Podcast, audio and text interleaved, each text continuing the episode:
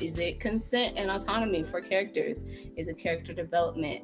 Is it challenging the status quo in the story some kind of way? Is it fantasy, fantastical evolution of the greatness, or is it just smut? That was Princess McDowell, writer and co host of this podcast, summarizing some of what we think makes different types of erotic stories deserving of the feminist label. That conversation coming up. You are listening to the inaugural episode of Feminist Erotica, a podcast from Rebellious Magazine. I'm Jera Brown, a columnist for Rebellious, and I'm joined by Princess as well as Karen Hawkins, founder and rebel in chief of the magazine. We recorded this first episode while streaming live on Facebook.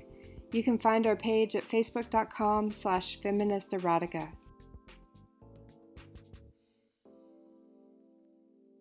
This was the brainchild of Karen. So, Karen, can you introduce yourself for anybody that doesn't know who you are and talk about where this idea came from? When I think about this, for me, it's part of the pushing into conversations that I feel like no one is having in the way I want them to have them. Like I feel like I inhabit this very special, like this this corner of the world, like feminist, lesbian, over forty, of color, all you know, with a white partner, all of these things, right? That I live at, and I feel like when I Google feminist erotica, for instance, like what comes up does not resonate with me, and I feel like I'm also in this place in my life where I've decided like if I don't see it, I'm just gonna make it. And I feel like the three of us have that in common. That if we don't see something that we want to see in the world, we're just like, well, okay, let's just do it. So I feel like for me personally, really, that's that's part of it. I feel like visibility is part of it, and part of it is like, why is no one doing this the way that I wish they were doing it? Yeah, that's pretty much it. Um, that's that's interesting. Um, I think. Well, let me introduce myself since I haven't actually said words. Um, my name is Princess. I am a writer for Rebellious. Um, I write graphic novel stuff, and then whatever stuff Karen wants me to do, I usually try to do it. Um, erotica has been interesting to me um, because the, in the times in my life and in other parts like erotica has been what is easier for me to write which makes sense. Um, when i was doing a lot of research of like about certain authors and kind of seeing how they got their start when i started to learn that authors a lot of times got their start writing erotica um, and kind of learning the basis of storytelling and character development by writing erotic stories like roxane gay did that and i was like that's I never would have thought that that would be the vehicle people would use to kind of sharpen their skills, but it's it's really um, prevalent. And then you know, I have a book buying problem like most people, um, so I have like a couple of erotic uh, anthologies, and when I started to read them, like half the names are people that I knew. Like, did you know Nikki Giovanni wrote erotica? Yeah, that was a thing. I don't know. That was like what? And then you know, in my own personal life, like the times that I wasn't able to really write, the thing that I wanted to write or that came out was erotic stories. Partners that I've had who don't consider themselves writers, when they write, it's erotic pieces. Um, so I think that that's a really interesting crossover that happens that we don't really talk about or explore a lot. That uh, women, queer women specifically, uh, lean into that kind of writing when they're just allowing whatever to come out of their bodies come out. And it just happens that you know it's like a love story and then all of a sudden someone's doing it. So like when the podcast got pitched or when we were first talking about you know feminist erotica and what it could look like i mean just from that alone from the personal stories that i have of people who are writing stuff that let me know that there's a big space open for us to kind of have these conversations and give people a platform to really talk about the way that erotic writing, feminist erotica specifically, impacts their lives, you know, changes the way that they write, changes relationships dynamics and stuff. So there's a lot of different avenues that we can explore. So I was like, let's get into it. That's fascinating. And I want to know what those anthologies are. Oh yeah, yeah, yeah. They're you know, I always go for the black ones So it's like ble- best black erotica, whatever, like super, super drilled down one. I don't know. I used to work at a bookstore and I stole a lot of books. So those are the ones that I mostly took home. It's like nice. best black lesbian erotic fiction 17. Yeah. Featuring Zane, because because Zane, because Zane, yeah, because that's Zane. A whole, that's a whole sentence right there. Yes. So, I thought about writing erotica a while back just for money. Um, mm. I feel like a lot of things I do are just for money, but I gravitate to things that don't have a lot of money anyway, and just think it's gonna work. And I ended up not doing much with it until I started um, doing sex work, and then was commissioned to do different erotic pieces for people and realized like oh well i already have this these stories can i do anything else with them and went down the rabbit hole of like fetishes and i'm particularly interested in in erotica because it it's or in talking about it in this way because it, it's so so much of it is still taboo and or it's just hard to find. Like you can find anything on Amazon, but like you might not it might not be the quality that you want it to be because it's it's hard to make a living off of it and it's hard to get editors to to edit the stuff. And I feel like it's pigeonholed because of the word. And I found out when I started to write it that like you can basically go down this adult black hole and it's harder for your stuff to be found um, like there is no category for erotica like that on Amazon. You can categorize your work when you're uploading it, but then when you do that, it's harder to find in the search results. And then you're also dealing with Amazon because it's the only place where people can like find things, you know, which is frustrating. So I think I'm I'm interested in it like I guess from from my position of starting to do this stuff as connected to my sex work and then also like as a writer who just tends to write about stuff related to bodies stuff sometimes gets it's almost like erotica becomes the label when people don't know how else to deal with it and yeah. i like i want to celebrate it but also question the label at the same time like almost taking it and and reclaiming it and, yeah. and renaming it yeah, yeah. So some of the ideas we had were talking about what erotica is, and then also what makes erotica feminist erotica. Do we want to jump and run with either of those? I so I was thinking about this a lot, but the what makes erotica feminist for me when I was thinking about it is so much of it is about context and about who the mm-hmm. author is, right? I feel like I could read the same thing or watch the same thing from two different people and depending on whether or not i perceive the author or the filmmaker or whatever as feminist that informs my perception of it and how i read it and so for me i think it's so much about who the creator is and also the context so yeah i mean i feel like that is a narrow enough like container for it that makes sense to me because i feel like otherwise you just start talking about like acts or something you know what I mean? It starts to get mm-hmm. this weird, like, well, this is feminist, but this isn't. So those things for me kind of start to make them make sense. So let's talk, like, if you, who is it one of those things where it needs to be like an own voices thing?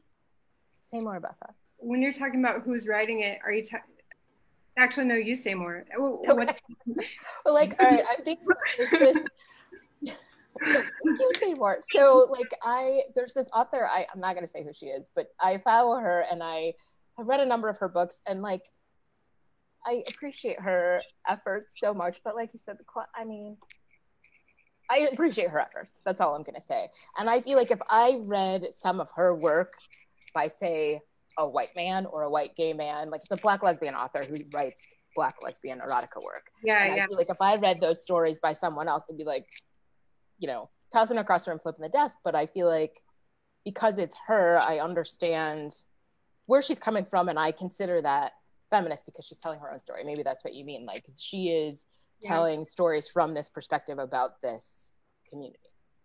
Yeah, the there's a hashtag own voices, O W N voices that Not Oprah. Not Oprah. Yeah. that uh, writers and publishers are using just basically to be able to tell your own voice or tell your own story. And Karen, we've had conversations about how this makes like journalism difficult, but prioritizing people who are talking about their lived experience. Mm-hmm. So, in terms of like, we had talked about creating a litmus test of what makes erotica feminist in, in in terms of like what do we want to celebrate and promote on this podcast. But it also sounds like that that gets more. It's hard to create this without policing it. Yeah. Yeah. Yeah.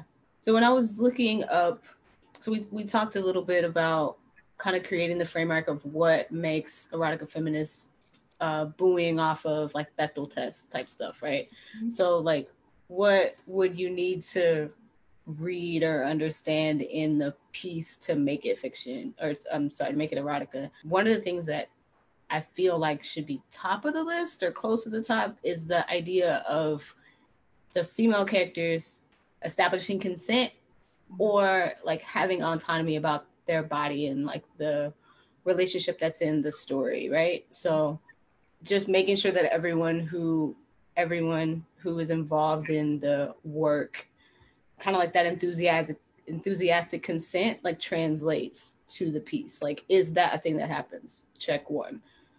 And i think that's pretty baseline if we want to make sure that it's feminist to make sure everybody's like okay with what's happening. We're not perpetuating any like rape culture things you know we're not diving into any of those areas. So i feel like that's probably part one to check part two in reading is a kind of along the same line like maturing along that same line but character development right? So what happens a lot of time is you have these stories where a woman is only there to please the dude or whatever. Like she has no real say in what happens. So or we don't know anything about her. She's just a vehicle for male pleasure. Um so i think character development is important uh in making sure that it's it's equal and equitable everything inside of the story um, and that it's a whole person and not just like a fragmented uh, objectification of the nebulous form of a woman. So i feel like those are probably two things uh, consent and autonomy is established uh, the person is a person and not just like 2d whatever and then I think some of that falls into like power dynamics too. Because mm. what I'm what I've been picturing is like, all right, so without making it too like specific of what I would co- not necessarily consider feminist, but like what I would see thinking outside of myself as a black queer woman who doesn't do men by and large. Outside of that, what would it look like as like a woman taking charge in the situation and establishing as like dominance, but also there has to be space for the flip of that because like not every woman wants to be dominant, right? So maybe it's like established power dynamics with like the communication and um, outline or whatever. Like I don't, I, I wouldn't want to read an erotic piece that's like, okay, so, um, you know, Dan and Marsha are together and they're gonna have this conversation to make sure that you know we have all of the uh, lubes and things and what are you open to today and like I feel like that's what people who hate feminists think feminist erotica is like. It's like a whole exactly. lot of conversation first. Oh my god! Or and along the way, that every step of the way. Are you okay with this? Do I have yes? Okay, great. Is, about, is it okay? Are how you, about now? Do you want? Do you need more? Do you need some water? Do you, like, so like I mean, not overkill, but definitely establishing like conversation or context. Um, like you said before, like I think context is really large in that, and it doesn't have to be like the communication dialogue, but just establishing that these people like know each other and somewhat like each other and like buy into this experience um, is probably part of that. But my question for you guys is like, so how much does um, kink? How much does kink play into feminist erotica? And then like how much does I hate the words. Uh, how much does like diversity and inclusion play into making erotica feminist? Like, is that important? Does it have to have a black or queer in it, or is it just you know, what does that look like? Do you meet the quota? Basically. Oh no! Oh no! You have all your bases covered. Karen, do you have thoughts? So I was gonna let you. Oh, see, I was gonna let you take that one. I'm okay. I know, right? All right. I will answer the second part of that question. I'm looking at my phone because I'm trying to find this last collection. I. Oh, okay. Stripped down lesbian sex stories. I don't know when this came out, but one of the things I love about it, it's an anthology. It's edited by Tristan Taormino. One of the things I love about it is like every, like you're talking about diversity inclusion, not in a like we're gonna hit you over the head way, but in yeah. this like wonderful, fluid, like it reads to me like you're at a pride parade or you're at mm. a lesbian party or you're you know what i mean it's just like these are all of the people you're going to happen upon and mm-hmm. experiences you're going to hear people describing it doesn't feel forced to me yeah it is incredibly diverse it's incredibly inclusive it's really gives you this window into all of these different parts of the community but it doesn't feel like yeah like oh we we better check that box kind of shit mm-hmm. like it feels very natural I, well, okay. For starters, um, not all stories have to be all things, right? Mm-hmm. Um, so that's useful that there this is a collection. It's sort of, it's sort of like the, the feminist idea of the table and you need to make room at the table for everybody um, but i'm wondering about like and hell no they don't all have to be kinky. Like yeah. is a part of sex positivity but carol queen has this awesome definition of sex positivity that is super inclusive um, that leaves room for like asexuality and folks that aren't actively sexual beings. I think that something that's feminist. The idea of include, inclusion is that we we don't police what it means to other people as long as it's not harming other people. But i'm wondering if like if it needs to challenge the status quo in some way in order to be feminist. You know like somebody in an established power dynamic where the cis male is the dominant and the cis female is the submissive like there's a lot of talk in the kink community about whether that's uh, not only is that okay but is it is it like useful in like challenging the patriarchy. And I think the one way in that it's useful is that it's consensual and every part of it has like there's like somebody doesn't just give up their their power to be submissive. It actually takes a lot of like new ways of saying yes and no that one might not know that they possessed.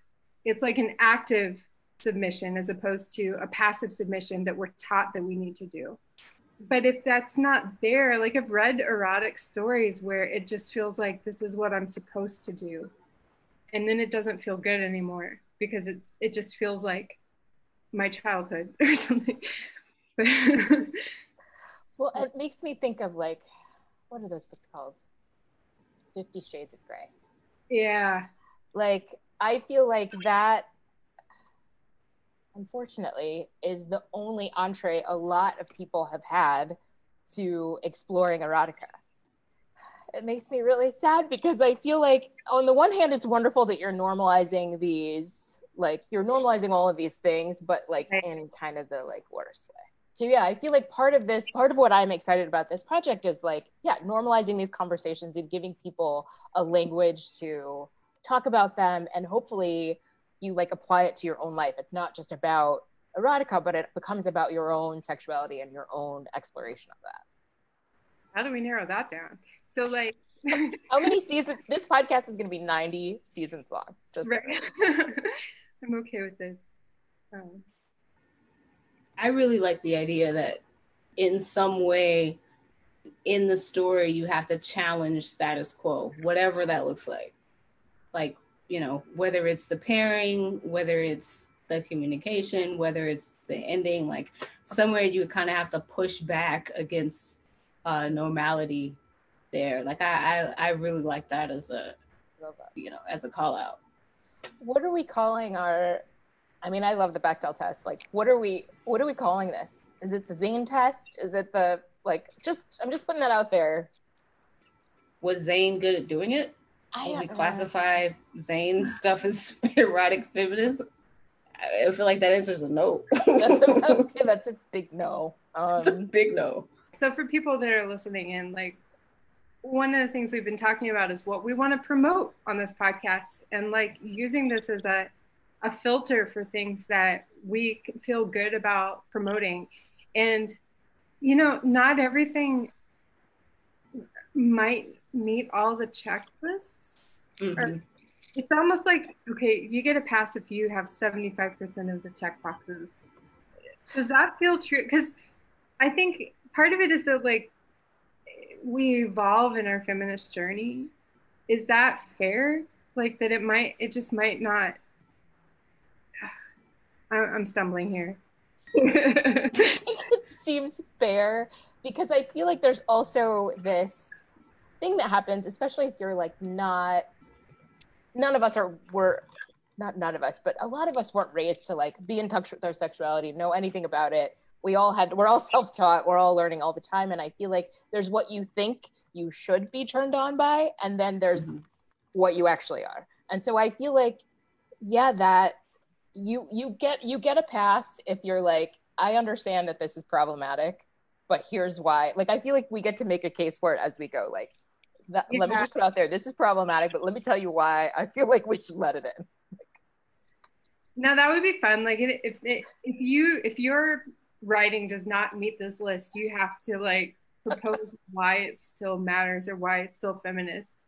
Um, I'm trying to look up a writer whose work um, they they they put together this uh, this set of um, stories, erotic stories, and some of them are older, and they're like, look, there's not enthusiastic consent in all these stories because this is kink and you know like sometimes like you, things happened and the people were obviously into it but there wasn't this like level of do you want me to do this um, and i really want to talk to the author um, about like that journey and but the author was saying in the introduction like 10 years has passed and i've learned a lot about consent but i still think these stories are sexy you know Yeah. and I can like I have this issue. I talk about this a lot with friends. Like when I'm like hooking up on Tinder, like I don't. Sometimes I'm just okay with we do A, B, and C because that's what we're taught. Because then I don't have to think about it.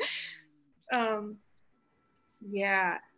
And then sometimes I'm just like, hell no, we're gonna sit down and we're going to negotiate. and it depends on my mood and my energy levels. I mean, I think the choice is the most important part, though, right? totally. Like, you know, sometimes you sometimes you are okay with the default uh, because of the familiarity in it. But then there are the times when you're like, no, I want to, you know, let's try something new. Let's let's push a boundary. Let's explore another space outside of that. And I think, you know, the balance is what's important there. Um, because if we were just, no, let's make sure here I have this spreadsheet. And if you could sign here, here, initial here, Right. before we get started, like, you know, s- docu sign that and get it back to me yeah, you can just scan that right in. Um, like sometimes that's what you know is needed. Sometimes people are comfortable with that. Uh, sometimes we just want to do it like the way we do it, and you know, I think the choice is the is the feminist part in that is being Right. able to say like, today that's cool, tomorrow no sir, Yeah. right. not at all. And there are hard limits. Like if there's no consent, um, Mhm. then it's obviously not feminist. Um, or if it's with somebody that can't consent. Mm. What else? Com- so another thing that comes to mind for me is body politics. I totally want to talk about covers at some point, the covers of books, and Yeah. I don't even know how to get started because I know it's just about what people want to buy, um, and the money aspect of it. But I, I mean, I struggle with that when I when I'm looking at when I when I'm looking at what I want to read. I want to see words like curvy and soft, you know, and there's and even when the the like femme characters are curvy and soft. Like if there's a cis male, they almost always have a six pack. Yeah. You know, it's and I yeah. I don't feel like that's confronted as much about like what that does to to men um, to have to live up to these ideals. Yeah. I one of the things that's interesting um, that's always been funny to me it's the it's the joke about Nicholas Sparks books um, is uh, all the people used to come into the store and they'd be like, "Do you have this blue book that they made into a movie?" and you're like, "So Nicholas Sparks," because all the Nicholas Sparks books, or it's like um, white people almost kissing. That's every cover of Nicholas Sparks books. So uh, I feel like you know, especially in the publishing industry, as with most industries, um, they fear moving outside of the status quo because you know of the way that it's always done and what they've always made money from in X, Y, and Z. Um, so that's definitely perpetuated in the romance and erotic um, genres, just from what the covers look like. Even the really like romanticized medieval on a horse with like the woman and then like the dude, and there's like everything. Um, yeah, it's like mad unrealistic incredibly damaging to to men um, and i think people who uh, you know have different relationships with their own body uh, to have to always see that you know the way that that looks and even as publishers or, or writers uh, have pushed to just put black people on the cover mm-hmm. um, if the book is about black people mm-hmm. um, my hope is that we would get to a point where we could, you know, move away from those kind of tropey things. But I think it's still stuck inside of the industry thinking that that's what sells. Mm-hmm. Um, I remember looking to like the Harlequin romance books. Um, there's a few specifically black imprints. I forget what they're called. Um, but even those covers were ebony still... or mahogany or I feel like there's like a couple words they use and they just slap and they're like they, that just mean black. Um like chocolate, yeah. chocolate fantasies, all of those things. Wow. Listen. Caramel confessions. I could go on. Um but even those covers, you know, first of all, nine times out of ten, they're not shown on shelves because they just smash them together, so you can only see the spine. Um, but those covers of them, you know, of like those covers of how they are, I feel like those covers don't even have them like two people on the front. Like it's usually a woman in like a door frame and then like landscape or whatever. So there's even like in a romance book that someone is buying for that specific, you know, experience, not getting to see that on a cover um, at all because people think it won't sell, you know? And I um, just realized I, it's funny that I thought of it, Princess, when you were doing the that whole thing. Um, which I can't believe that it hasn't occurred to me to mention before. So I don't own KarenHawkins.com because Karen Hawkins is a white romance novelist mm. and she bought it in like that domain in like 1997. Mm-hmm. And her book, I've never read any of her books, but they're all like the bride wore plaid, the Scottish knight, like they're all like they're wild. And I feel like I have I have an email address and I get sometimes get fan mail for her, which I enjoy very much. Um, can we please talk to her? Yeah. I. Oh no. Oh. Can we please talk to her? Is it a real person though, or is it just a name? Is Karen has Karen Hawkins just become like a name? Even better. Even better. because that is a huge thing in like erotica romance is people using pseudonyms and stuff. So if we find out that Karen Hawkins is a pseudonym, come on. I like there's a First of all, you'd be pissed. Oh, I would be livid because just give it to me. so like there's a woman whose picture they put in the back of these books, but you're right. They not only use those these pseudonyms, but like different writers rotate in and write under that name. It's like the Dread mm-hmm. Pirate Roberts. Like it's just all these different people using that name, and that woman's probably like retired somewhere and stopped writing a long time ago. I'll reach out to her. Yeah. I'm on it. Is there a point to this? I don't feel like that was the point, right? Why did you? The point was, I just want to name that if you're watching this and you're like, Karen Hawkins is here talking about erotica and she hasn't even mentioned her books, that's not me. Right. Okay. Wrong, yeah. Karen Hawkins. Not me. That yeah. was my point. That was really the not that Karen Hawkins. Karen yeah. Hawkins coming soon to a Karen Hawkins podcast near you. That's not true.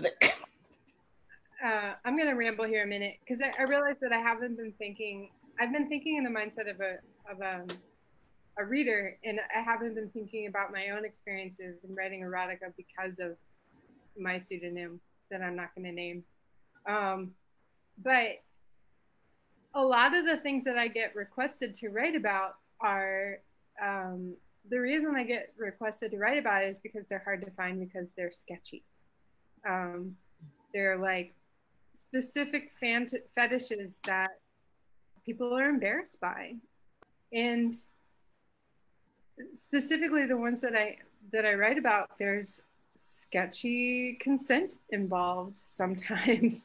Um, but it's also what the, the people get off on. And I I've been thinking a lot about this about like I also do phone sex and when you do phone sex you you don't just go you you can't do the whole consent talk. So i rely on like the intonation in people's voices to tell me that they're still into it. Because i do things as a as a dominant person.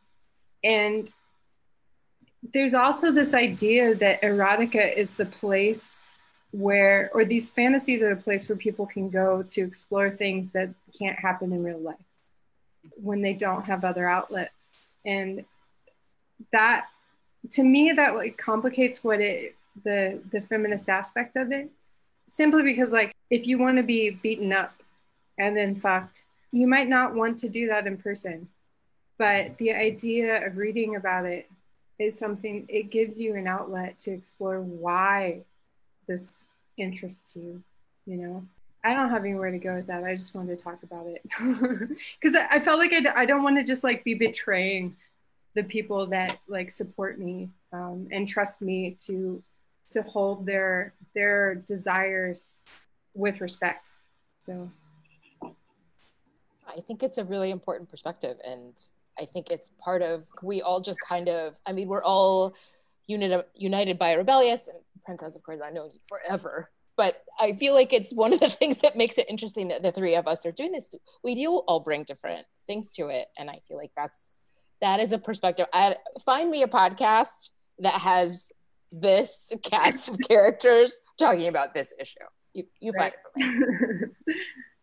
so I, I, I think that's really interesting. The idea of like fantasy, or as as erotica being as being a space to live out or play out or experience fantasies that would be taboo, yeah, or dangerous, or just not like you're not ready to experience those things in reality yet so you need a place to go to experience those things.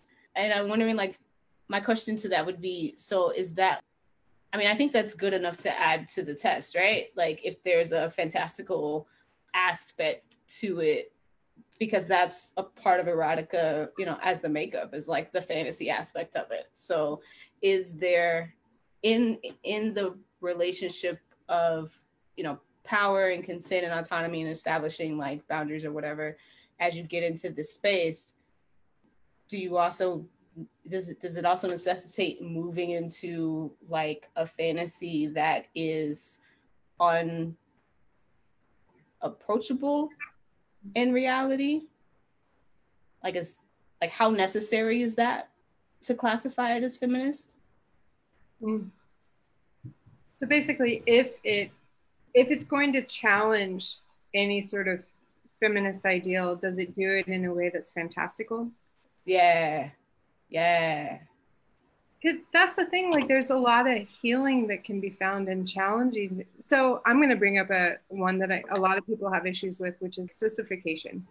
This idea of making men into sissies, and a lot of people don't like it because can be looked at as a way of like making women lesser than. But for a lot of the men that are interested in it, it's their first way of exploring their feminine side in a way like forced, forced femi- feminization. And to me personally, it's an avenue that allows them to accept parts of themselves that they haven't been able to accept that eventually stops being shameful. I know some people that have even figured out that they want to go through some sort of transition because of it, you know. And but if you were just going to have the conversation, are you trans or are you actually a woman or non-binary or something?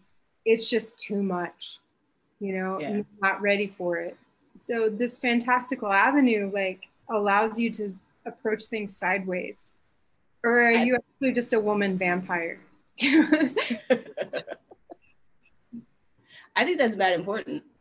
I think that's incredibly important in like to move it out of just like the regular box of erotica to say like no it's it's specifically feminist because there's so much more control and like empower and but space to be able to like explore these different avenues that lead to another space of healing mm. yeah so like like yeah you know the context happens, the development happens, sex happens, but then the resolution at the end of that looks more like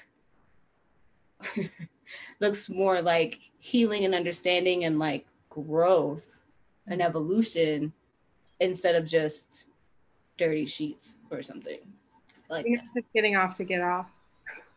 Yeah. So I found this uh, quote that I wrote down from this blog I was reading about. This woman wrote, uh, Lulu Goodchild is the blog name, in talking about feminist erotica and like women wanting to read erotica. She says, uh, We don't read it to get off, we read it to get in the mood to get off, mm. which I thought was like absolutely that, right? It's almost to I want to be in the mood for that later. So let me read however much I need to read until I get to that spot so then I can put it down and put it down. oh my God. Here we go. Yep. There we are.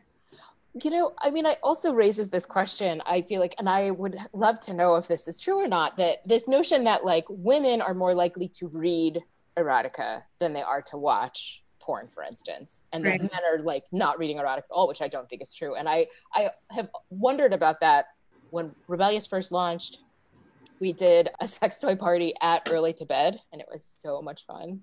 Right. And I feel like more of us bought books because that's who we are than like other anything else in the store. And I I would it'd be interesting to talk to somebody about whether or not that's true that we are more likely to read than to watch. Here's a question do men write erotic fan fiction? I don't know. Because I feel like if they do, then maybe they do read. Or if they like a little bit, maybe not as much as women, but like a quarter of the writers who write like fanfic from a specific world. Like you can't tell me that there's not a dude that hasn't written a Princess Leia erotica something out in the world. I think Come one on we have bigger followings, these would be amazing polls to conduct. How often have you written yourself into a story?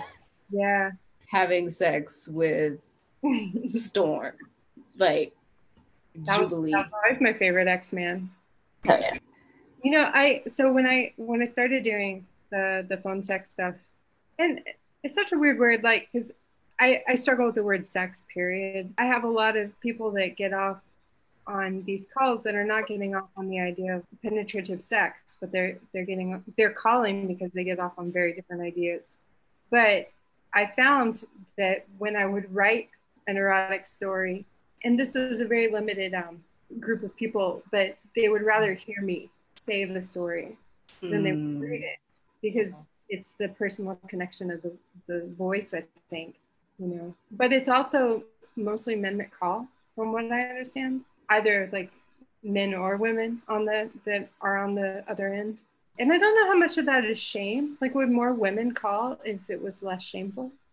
But I had this idea when we were talking about things. Have you two read Pleasure Activism? No, not yet. Not yet. I know it's on my list.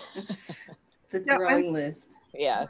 So, uh, Adrienne has a list of pleasure principles Mm. in the book, which are pretty amazing.